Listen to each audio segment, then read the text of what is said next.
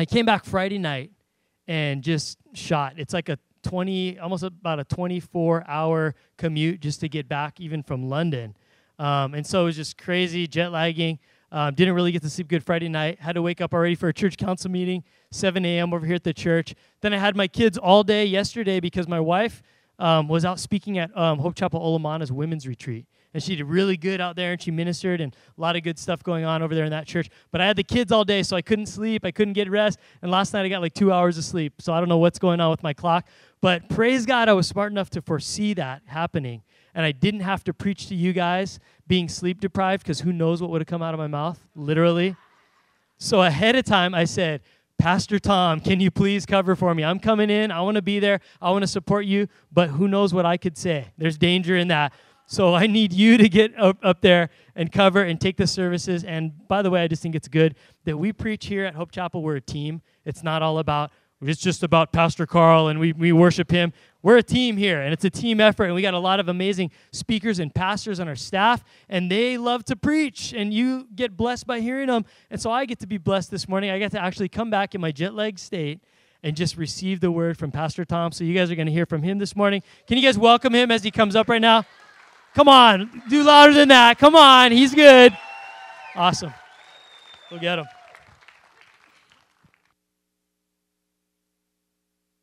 Hello? All right. Well, let's welcome back Pastor Carl. Come on. You gotta go. You gotta go for the pork fat. Come on, bacon. Just do it. Okay. Um, this is. I think it's really odd that um, Carl didn't do that because he's sleep deprived. But I just had twins, guys. and so you know what? Things are gonna fly out of my mouth. I'm a little loopy right now. Bear with me. An hour ago, I had a bottle on my hand. I didn't wake up for the service. I woke up because babies were crying, okay? Um, so I am sleep deprived. I am jet lagged, and I never even went anywhere, okay? So, um, but seriously, from the bottom of my heart, um, one of the reasons why I was really excited to preach this weekend was to really thank you guys um, because I knew you guys were praying. Um, I mean, it was kind of heavy. You know, the, the babies came a little early. They're uh, 34 weeks. They made the golden 34 weeks. Awesome. Um, but they were premature and they came early. And um, Grace came down with something they call preeclampsia, which means she, her blood pressure was really high. She was really swollen. Um, she was retaining water. And it was, it was kind of scary for a while. And so um, I was just texting Carl and Kanani every time. And you know what? If you text Kanani, she's going to tell everybody, right? I mean, she, I mean, I, I knew um, there was prayer coverage in this church. I mean, when you guys fill out that prayer card, seriously, fill that thing out. I, my phone was my prayer card. I'm all, Kanani, bam. And I was just shooting out prayer requests all the time. Um, babies are healthy. They're five pounds, something out. They're on their way to six pounds. Um, Grace is, is healed completely. Um, there they are. Um, I'll introduce them later. But um, seriously, Grace, and she wouldn't like me to put a picture of her now. But I honestly, she looks like she wasn't even pregnant. I'm, I'm not even joking. I'm just I'm saying that so that to give glory to God, because God healed her. I mean, she was swollen. Well, you know, she was. I mean, was, she was retaining water. It wasn't just the pregnancy. It was it was, it was scary. Um, there was water in her lungs. Literally, uh, people were coming up to visit us and they're going, "Wow, were you even pregnant?" She looks normal. And I just want to thank you guys. So praise the Lord for that. Um, let me introduce you to uh, the, the rambunctious boy up there in the front. That's our firstborn, Judah. Judah Landeza. Um, he's the one right staring right at us. Um, he's the boy. He was born right at four pounds, and that's Olive on top over there. Uh, she's the girl. She's the Japanese one. I got the Filipino boy. Um, and that's our kids, and they're doing well, so you'll get to see them hopefully soon. Uh, praise God, though, huh? Yeah. All right. Um, so now that I won you over with cuteness, um, I get to sh- share this hard message to you guys. Um, it's about temptation. Woo! Let's celebrate talking about temptation for the next 40 minutes.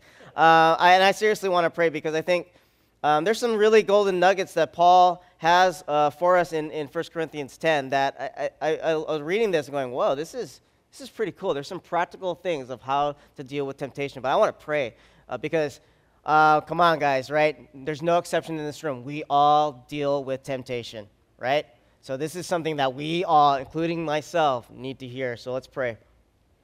Uh, Father God, I want to come before you right now in all humbleness, Lord Jesus. Um, thank you for your word. I pray that you would speak, that your, your spirit would flow through here. There's a lot of us that have come in here, um, just like what Pastor Frank and, uh, was praying about. We come in with baggage, we come, with, come here with burdens and strongholds.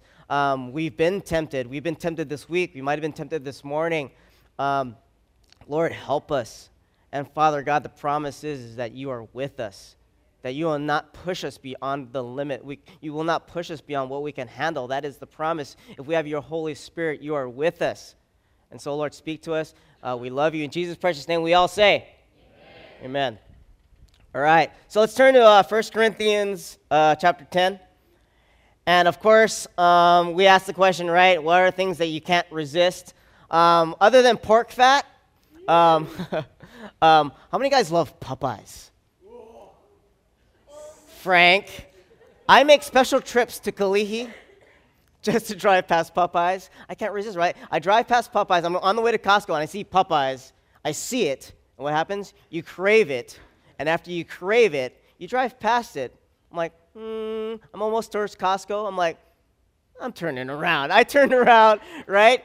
And, and you, you crave it, you want it, and you want it now. And isn't temptation just like that? I mean, it's like you see it or you crave it, and you're like, you think about it for a while. You're just like, you're driving, you're like, you're on your way. I'm, I'm worshiping God. I'm walking with God. right? And we turn around and we go for it and we, we're someplace that we don't want to be. And temptation is, is, is really, really like that. And one of the best analogies that I ever heard. How many guys remember Leslie Keegel when he came down here for Leadership Advantage? Um, okay, nobody. Okay. Uh, Leslie Keegel is an amazing pastor from India um, he started, I don't even know how many churches, I think it's in the thousands. This guy is an amazing man of God. He's dealt with uh, spiritual things, he's prayed, and it's a spiritual realm back in India, man. There's like demonic powers over there. So he has to deal with that with his people, with his congregation.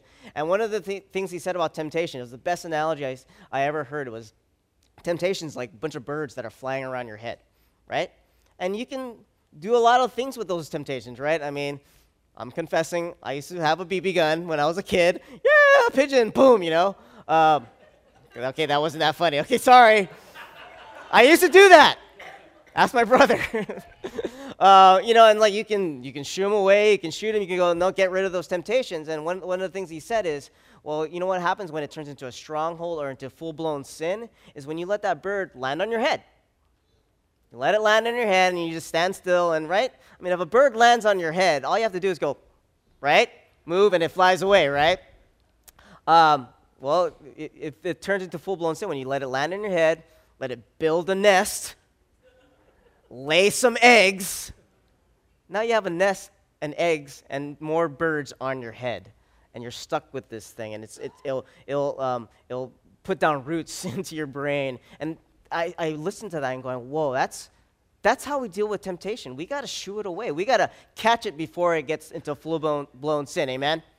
And, and so I want to read from uh, James chapter 1. Um, you don't have to turn there, but James chapter 1, verse 14 says this. And it's the seriousness of temptation that leads to sin. It says this Temptation comes from our own desires, which entice us and drag us away. These desires give birth to sinful actions, and when sin is allowed to grow, it gives birth to death. Okay? You notice this, this verse starts with one word temptation. You know what it ends with? Death. I want to get I want I want you guys to get that point is that temptation seriously well, however small it is and however big it is, however big or small the consequences are, there's death at the end of it. And we got to realize the danger of meddling around. And a lot of us, I think, you know, it's like you hear like the devil made me do it, right? Or I can help myself. Well, I, I think the scriptures here are going to kind of prove you wrong. That's not true.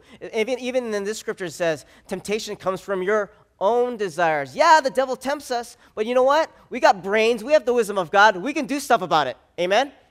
We can do stuff about it. There's practical things that we can do to get to shoo away temptation from our lives. And so let's turn to 1 Corinthians 10 and uh, let's read verse 1.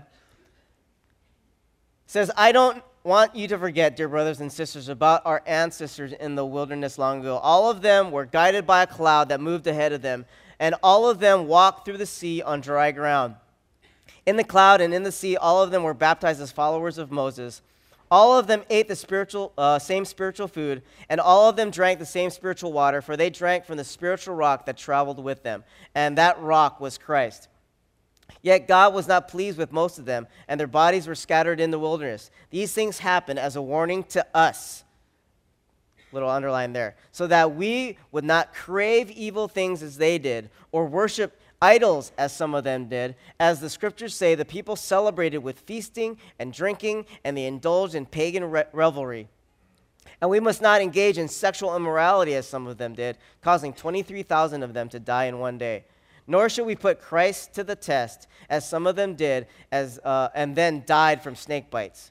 And don't grumble, as some of them did, and then were destroyed by the angel of death. These things happened to them as examples for us. They were written down to warn us who live at the end of the age. If you think you are standing strong, be careful not to fall. Woo! And here we are. If you guys kind of know the story, right? Uh, what Paul's referring to is when the Israelites came out of Egypt, right? Moses led them out. How many guys saw Ten Commandments? Uh, if you saw it, that shows your age. Okay.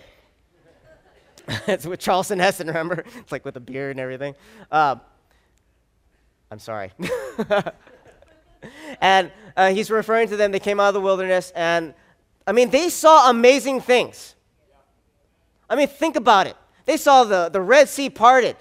They saw manna coming from heaven, quails coming from heaven. They, they saw water come from a rock. I mean, they, they saw miracles of God. They saw the whole Egyptian army killed. And they still fell away. This is amazing to me that they still fell away. Um, and, and Paul's not bragging about them like, oh, wow, they, they saw all these things. What they're saying is, look at that. They were close to God, right? Moses saw God face to face, right? And they still fell away. They still sinned. And we are no different. We, we can fall. It doesn't matter if I'm the new Christian on the block or I've been a 30 uh, year old veteran Christian for forever. We still can fall. There's still temptation in our lives. And um, I, I've learned really early in my life that I can learn from bad examples. How many guys have ever learned from bad examples? Okay? That you like look at them and go, ooh, I don't want to do that. You know, I learned really, I, I, see the, the consequences of, of drugs and drinking and all that, and, and I, I saw it from an early age. I'm like, I don't want to be like that. And I think a lot of us can learn from, our, from bad examples, be observing, go, whoa, that's, that was a bad decision. And when we look at this, Paul is saying the same thing. Take this as a warning. Don't be like these guys. Learn from their bad example. Well, what did they do? They craved evil things, they worshiped idols they engaged in sexual immorality. They uh, put Christ to the test. They grumbled. And I was kind of looking at these. And what, what, are the, what did they do? What are the things that, um, if you broke them down, they craved evil things. They worshiped God. I think the first three, um, the first three, they were, they were craving their life back in Egypt. Don't you guys agree? They're worshiping idols, right? They're craving, they, they, they lived in Egypt for so long, and they're watching the Egyptians going, well, they did all that stuff. They ate a lot of pork fat. Like, what's going on? I like that. I like, they worship those gods. What's going on? And they were in the wilderness. Moses took them out, and they're going, oh man, I miss my life back then. That's what they're saying. And so they just got together and said, hey, remember what they did in Egypt? Let's do that. Right? And they engaged in all that stuff. Um, the last two was they put Christ to the test and they grumbled. And if you, if you kind of know the story uh, of the Christ to the test, as some of them did, um, they died from snake bites. You guys remember that story when, when um, this, oh, God just put snakes all over the, the camp of Israel, right? They're grumbling, right? What were they grumbling about? Does anybody remember? Nobody. Okay. Um, they were grumbling that there was no food or water right? There's no food or water. Moses, help us. We're, we're starving here, which was actually an absolute lie. Why? because God gave them manna from heaven, right? God was supplying their needs. What they're really saying is, we're sick of this manna. It doesn't taste good anymore. I want something new. We have no food to eat. They're grumbling. So God sent all these snakes, and they're getting bit by snakes, and, and the venom was hitting, and they were dying, right? And then they were pleading to, to Moses, Moses, Moses, please help us. Pray to God that you could heal us. And so God told Moses, get a, a staff, put a, a, serpent on the staff, and says, anyone who looks at that serpent uh, that is lifted up on that staff, anybody that looks, you'll be healed. Right? And so there were hundreds, I, I don't know the exact number, that looked and they were healed. But guess what? There were many others that died. Now think, I, I, I think about this and go, think about the guy who didn't look. Right? All he, he had simple instructions. Okay, you got bit by a snake, you're, you're gonna die. Okay, all you gotta do is look up at that snake over there. And he's in pain. He's in, you know, he's got bitten by a snake, and he's like, no, I'm not gonna look right? And the guy next to him looks, and you can hear him. He's like, Oh, I'm healed. I looked at the snake and I'm healed. Awesome. And the guy died because he refused to look. Is that, whoa, that, that kind of blows my mind. And how many guys know John 3.16 by heart? Right? I know the King James Version, right? The, uh, For God so loved the world that he gave his only begotten Son, that whoever believes in him will have it, uh, everlasting life. How many guys know John uh, chapter 3, verse 14 and 15? I think it's an amazing verse. I want to read that to you guys right now. It says, And as Moses lifted up the bronze snake on a pole in the wilderness, so the Son of Man must be lifted up. Isn't that an amazing verse? This is right before one of the, the biggest verses, John 3.16. When you read John 14 and 15, it says, Just as Moses, when he was in the wilderness, lifted up the snake, right? The instruction was, look at the snake, you'll be healed.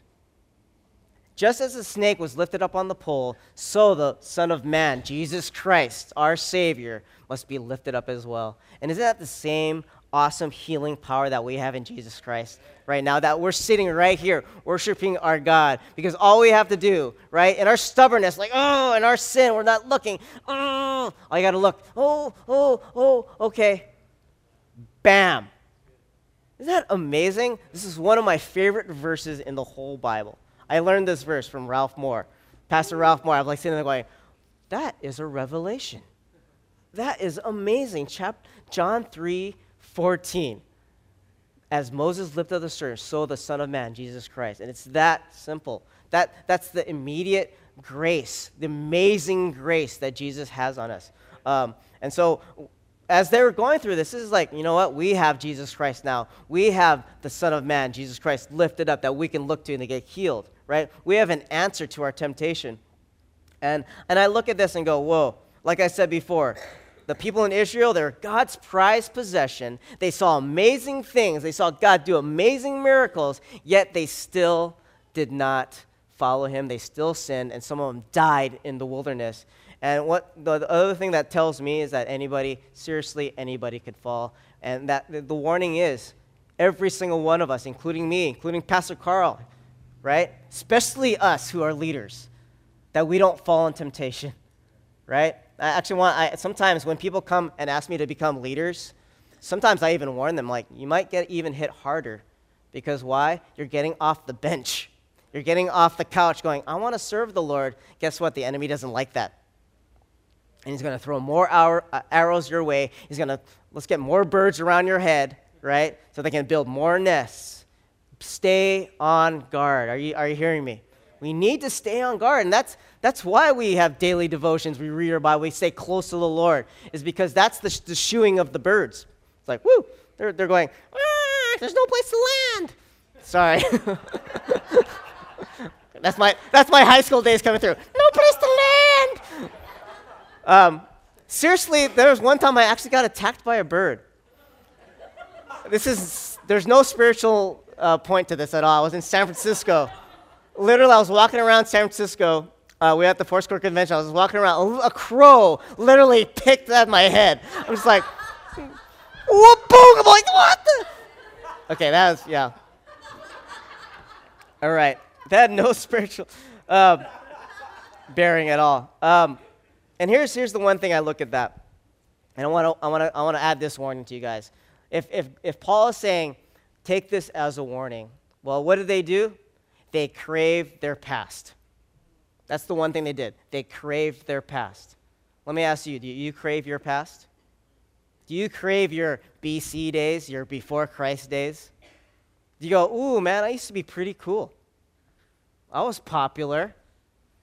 I had friends. I was single, right? I, I, I was pretty, you know, I, I'm, I'm old now. I'll admit that. You know, I have, I have a wife and kids now and responsibilities. I was pretty cool in the 90s. I was Dirty Tom. You know, I didn't, I didn't have a wife, I didn't have kids, I didn't have anybody to clean for, okay? And I, I was into punk rock and I was in a band and people looked like, ooh, you're Tom Tom. I was a cool guy, right? I could, cr- I could crave the past and go, ooh, I want to be that, I want to be that guy again. Well, you know what? God is saying, forget the past and press on forward. You are redeemed and I have a plan for you now, right? And the warning is if you crave the past, you're not keeping your eye on where God wants you. You're going, you're always looking back, right? You're looking on Facebook. Oh, I used to go out with that girl. You know? You're craving the past and you're looking back. Don't look back. Because you know what's back there when you look back? The cross. The cross is there. He redeemed everything. You are free. Don't look at the, ba- the past. What's the second thing the Israelites did in the wilderness? Is they, were, they, were, they weren't happy with where they were at the present moment they, they had discontent. They were grumbling. They were like, they're dissatisfied with the life they had now. And then the warning to us is, are you there too? Are you dissatisfied with the life that you have now? And I know, you know, I, I, I don't know what everyone else is going through. I don't know what your financial troubles are. I don't know what your relationship troubles are. I don't know where you're at. You might be down in the dumps and you go, You don't know where I am. I don't know where you're at. Okay? But think about the things that you do have. Think about the things that God has given you and that you're complaining about, just like these guys. Ah, I don't like the taste of manna anymore. That food that falls from heaven every single day, it, a miraculous miracle that just shows up. I'm tired of that. Where's the salt and pepper? I need a steak. Are you dissatisfied with your life right now and you're complaining about the things that God has given you? Well, the warning is temptation is coming your way, sin will come your way, there will be strongholds in your life. That is the warning. Are you guys hearing me? Is that we don't be dis- we don't look at the past and we, we're not, you know, what does it say in 1 Timothy? I think I've written down here. 1 Timothy, I didn't write it down. Okay. Oh, here it is. 1 Timothy uh, 6, verse 6 says, Now godliness with contentment is what? You guys know this? Is great gain. That's the uh, King James Version, the New King James Version. Godliness with contentment is great gain. We got to live to be content, right? With, God, with what God has us, where God has us. Because seriously, if we're content with that, there's a whole amazing future ahead of us where God is going to pour his resources on, on us. But if we're always looking back or grumbling about the present, then we're not going to receive any of that. And we might die in the wilderness. I don't want to do that. Uh, let's go on, and I think it's an amazing thing here.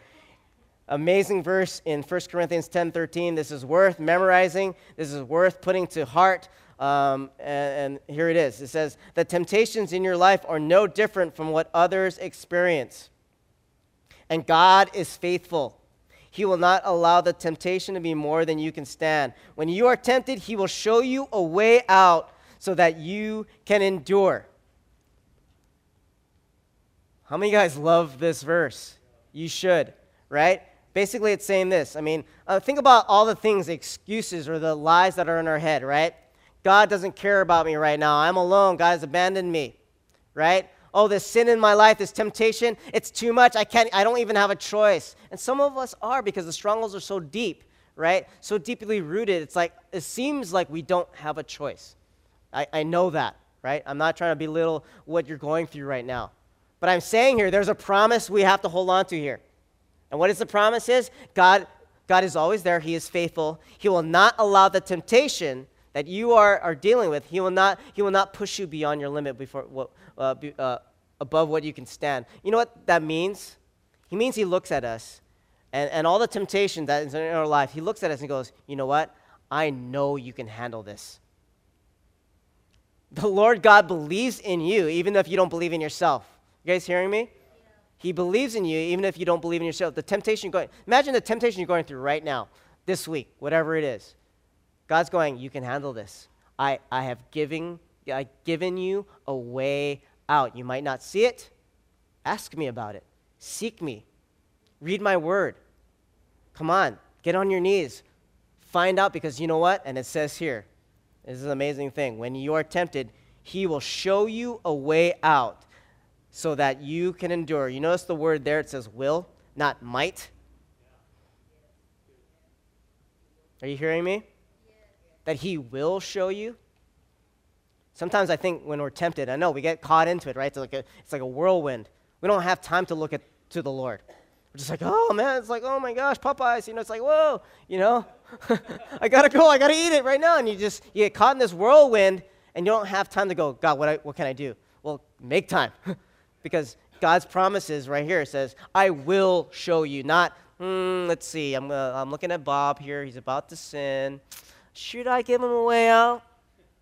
I, I uh, he's not. He's not wavering here. He's going, I will. Promise. It's right here in the Word. Okay, um, He will. And that's, that's the most amazing thing. And, and, he, and, and another amazing thing is, is that we have Jesus Christ, our high priest who understands.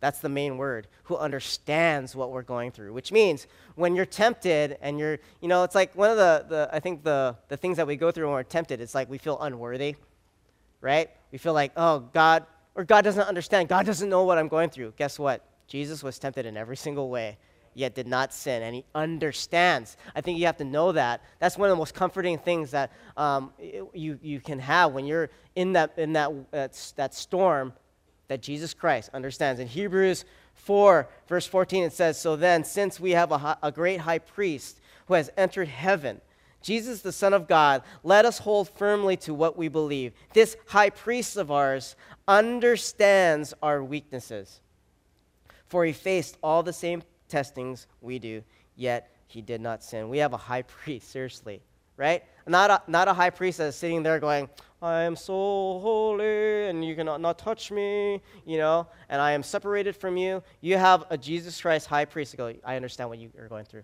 I am here for you. I can help you. I can lend a helping hand. I will show you the way out. This is the amazing thing that we have in Jesus Christ. Um, and I'm going to read from verse 14, chapter 10, all the way to the end here um, in parts. And um, when, I, when I was reading this, there's some really practical things that we can learn from the rest of this chapter here, right?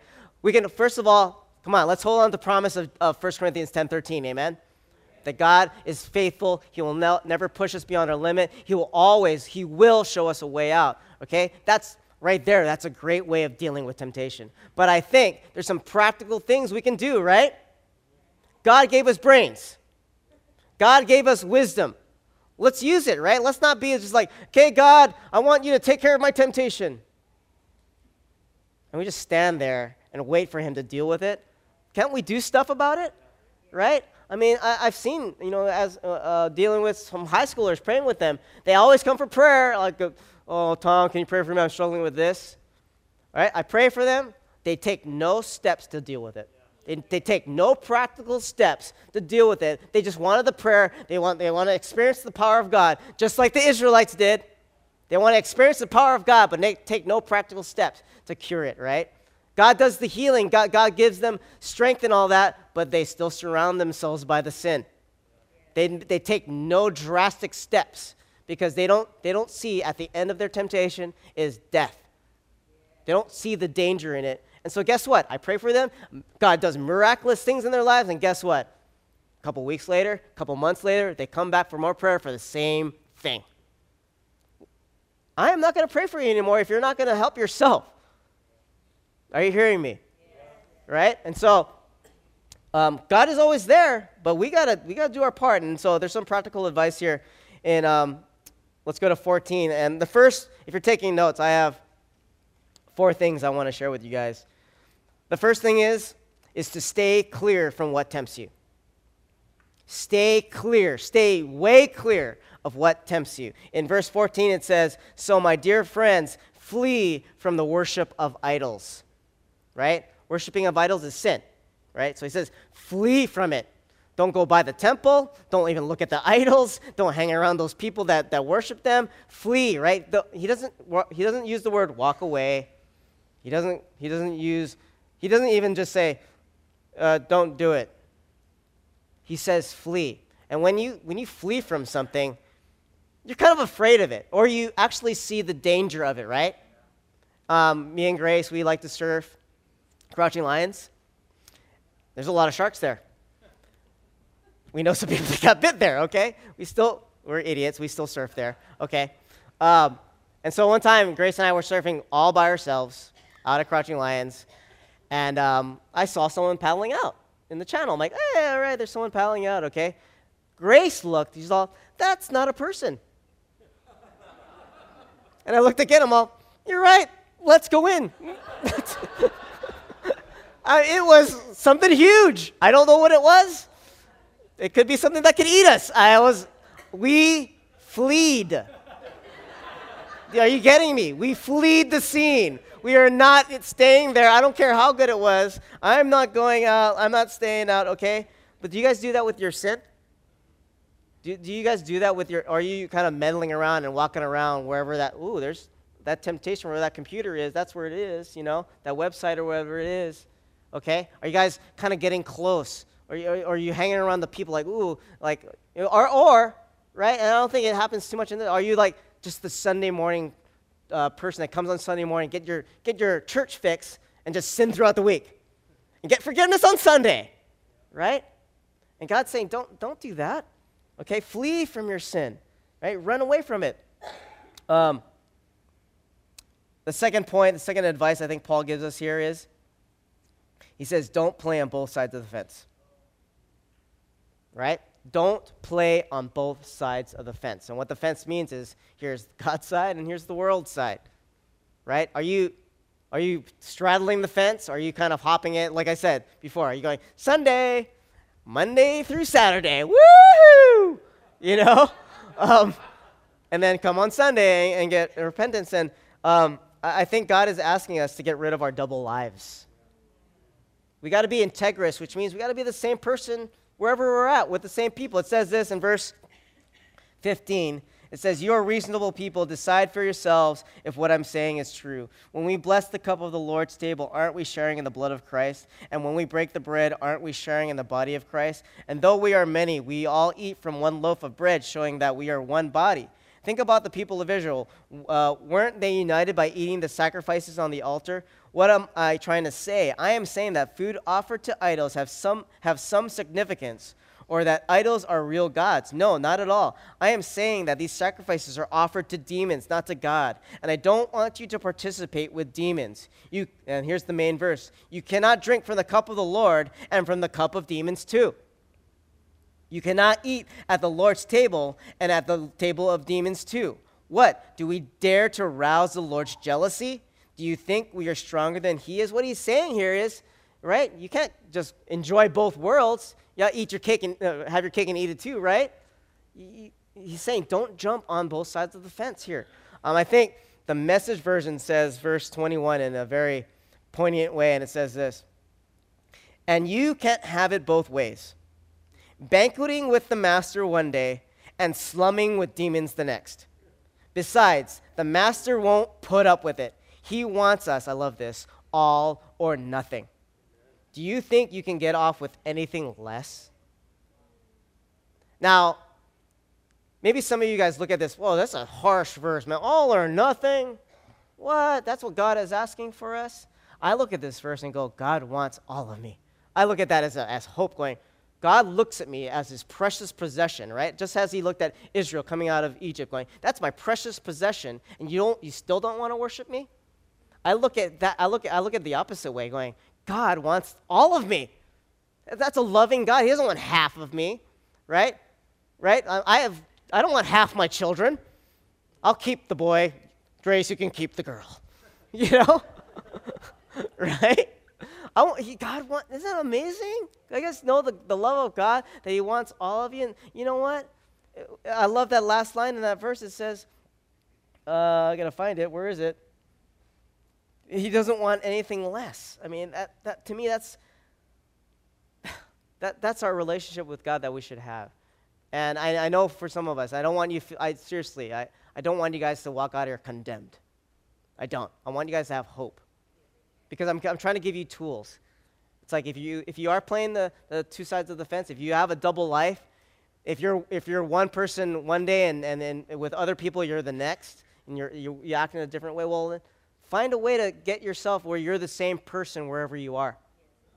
You're the lover of God. You're the worshiper of God. When you walk out these doors, you're the same person, right? Try, try and do that. I mean, you know, a lot of the high schoolers, when I was in uh, the, the, the high school pastor, it's like, you know, they'd be someone at church and they go on Facebook, right? They could be the most introverted, quietest girls, right? They go on Facebook, they're like talking in rap. They're like, yo, yo, yo, yippee, yo. I'm like, who are you? Like, you're that same, like, hello, hi, Pastor Tom, how you doing? And praise the Lord, you know? And they go, they go on, and some of the pictures they post, I'm like, who are you? You have a, there's a double life there. And you're living, in, you're, you're, you're playing, um, you're living life on the edge because Satan wants that and go, yeah, hide some of that, right? Be like this here and be like there because you're gonna, I can keep you in this little realm here, right? You're just giving the enemy more opportunities for strongholds to build that nest. The third thing um, that Paul gives us is, and uh, this is a different angle, I think, that, you know, um, of dealing with temptation. It's, it's an attitude thing. You know, when I, when I was young, I read a book about, you know, dealing with lust. And, um, you know, because, you know, a young boy, you deal with lust, right? It's like girls and whatever it is. You went through puberty and all that. I remember reading a book about lust. And it said, here's how you can deal with lust. Do 10 push-ups. After that, do 10 sit-ups. After that, run around the block. That lasted, I don't even think I made it around the block, actually. I'm just like, done with this, right? And you know what? Um, what I'm giving here is not a, an extensive list of how to deal with temptation. These are just suggestions, right, of how you can deal with it. And so here's a different angle is be concerned, number three is, be concerned of how your actions will affect others. Be concerned of other people. I, I think this is a good technique of how to deal with temptation. Why? If you think about temptation, right? Most temptation, I, I believe, most temptation is a very selfish act. Most sin is a selfish act, right? It's all about you. So when you're tempted, you're going, ooh, I'm going to lie to cover up something that I did. Or I'm going to get angry because I'm not getting what I deserve. Or I'm going to lust because I want to just enjoy that for the moment for myself, right? Temptation is kind of a selfish thing. Well, guess what? If you're thinking of others, well, then you're not thinking of yourself anymore. You getting me? Right? What, is, what does it say Rick Warren? Says it's not about you. Well, let's live like that. It's not about us, right? Um, it says this in verse 23. It says, You say I'm allowed to do anything, but not everything is good for you. You say I'm allowed to do anything, but not everything is beneficial. And here's the verse it says, Don't be concerned for your own good, but for the good of others. I, I really believe that our, our temptations, our sin in our lives, whether we know it or not, they affect other people. Do you guys agree? They affect other people. I mean, whether it's like you're trying to like, you know, hide it and you're just like, I'm trying to be good and holy, and like it affects the way you are, the way you project yourself, the, your, your spouse, your kids, right? Your friends, your coworkers. It affects them without you even knowing them, right? Um, I mean, you know, I, am I'm, I'm a family man now. I'm a fam- I have a family of four. I'm a, we're a family of four now, right? And seriously, I, and all the fathers are coming up to me is all, welcome to the club, right? welcome to this level. And you know what? You're right. I, I'm at another level because it's like I have more people to think about, you know, and I'm, I'll, I'll confess to you guys, I'm a horrible driver. I really am. I, I like to play music. I like to sing. I like to play drums while I'm driving. I, I am not attentive when I drive, okay? Seriously, right now, I am the slowest driver right now. I am the mo- you're the guy that you don't want to be behind me. You do. I, without my kids, I'm practicing with my kids. I'm like, nope. If I, I, gotta think, I got the two of them back there. I gotta drive real slow. I'm like, ten and two. I'm like, you know, I was like, you know, I, I am becoming a better person for others. Right? You know, I like watching Anthony Bourdain, No Reservations, right? I love, I can watch the same episode over and over and over again. Okay? I have my kids, right? They're, they're not even, they're preemies. They're like 36 weeks, you know? I'm like going, Anthony Bourdain has a potty mouth. I am not watching him anymore. Get the kids away, right? I want to be a better person right? I want to get the temptation. I want to shoo the birds away so that the people around me can be more blessed, right? I'm not thinking about myself anymore. I'm thinking about the others around me. Um, and the fourth one, and kind of relates to the third one, the fourth point that, that Paul gives us is do what is best for others. Now, here's the biggie so that many may be saved. I mean, isn't it all about salvation here? We're here on earth. What did Jesus Christ command us to do? Right? At the end of Matthew, he said, Go and make disciples of all nations. That is a commandment, which means we need to build the kingdom of God. We need to see people come to Christ. Right? Yes. That's the commandment. You're thinking, Tom, this is not an evangelism message. This is about temptation. Well, you know what? Wouldn't you want to be the shining light of Jesus Christ? Wouldn't you want to be the best example you can, right? Just what, what Paul is saying. I want to be the best I can so that people's souls can be saved. I, I don't want my sin or my temptation to get in the way. I'll, I'll lock myself in my little room, just stuck in my little sin, not affecting anybody. And guess what? That's where the enemy wants you to be. You're not doing anything because you're stuck in your sin, right? There's souls that you know that can be saved, that know Jesus Christ. But nope, you're stuck in your sin. Awesome. And what, he, what Paul is saying here, do your best. Get rid of that stuff in your lives. I mean, think about it. If, you're, if, you, if you have a passion for the lost, which we all should, right? If you have a passion for the lost, you don't have time for that temptation. It's like, hey, get out of my, I got, I got work to do. I got souls to get saved. Come on, I got, I got work to do. You know, um, you know, in my neighbor, I, I work in, I mean, how many guys live in an apartment complex? It's like you can't fight real loud, you know? You can't, you can't watch your, you can't listen to your. I mean, I remember when I first moved into the complex, I just blasted my radio. First thing, first half an hour in my apartment, my neighbor who was a policeman, tuk, tuk, tuk, tuk, right? I opened the door. Hey, the walls are tin, you know. They're tin? No, tin. Oh, thin. Okay. the, the walls are tin. I'm like, okay. So I got to watch out. And so, you know what? I mean, when Grace and I you know, when we first got married, we got into fights, right? How many guys, couples get into fights? We got into some loud fights, and I said some stuff that I shouldn't have said. You know, it's like, ah, you know. And one thing I was convicted about is I want to be a better husband, of course, for my wife, but I want to be a better husband so that I'm a shining example to my neighbors. So I can, so if I ever want to invite him to church or talk to, uh, talk to him about God or pray with him, he's not going, oh, that's the guy who yelled all that stuff to his wife. Think about that, right? I want to be a better example and not be per- God, we're not perfect. We have all our problems, but don't you want to try your best? That's what Paul is saying. Try your best so that many He's, he, he's shooting for the stars here. I want you guys to start. You're not, it's not like so that my one person can be saved. He's saying every single one of us can have this idea that I, in my lifetime, many can be saved through my influence. Okay? Um, and I hope you guys, I mean, just take this advice. I mean, I, I read this and go, whoa, this is, it's kind of a cool way of looking, you know, other than just the, I gotta do 10 push ups, gotta get my mind off of, gotta get my mind off of sin, you know. Um, it's, it's about really, at the end of it, it's going, having a passion for others and, and letting that cure, cure your, your temptation and the strongholds in your life because you're, you're just, you're doing God's work. And I think if we just kind of like do that, it, we're in a good place. But let's bow our heads and pray. Uh, Lord Jesus, I want to come before you right now. I want to thank you, God, for your word, just the stuff that you say, that you gave to Paul, um, just his passion for the lost and his, his passion for others that really helps us to be better people, to, to, to handle the temptations that are in our lives. And so I just pray for every single one of us, God.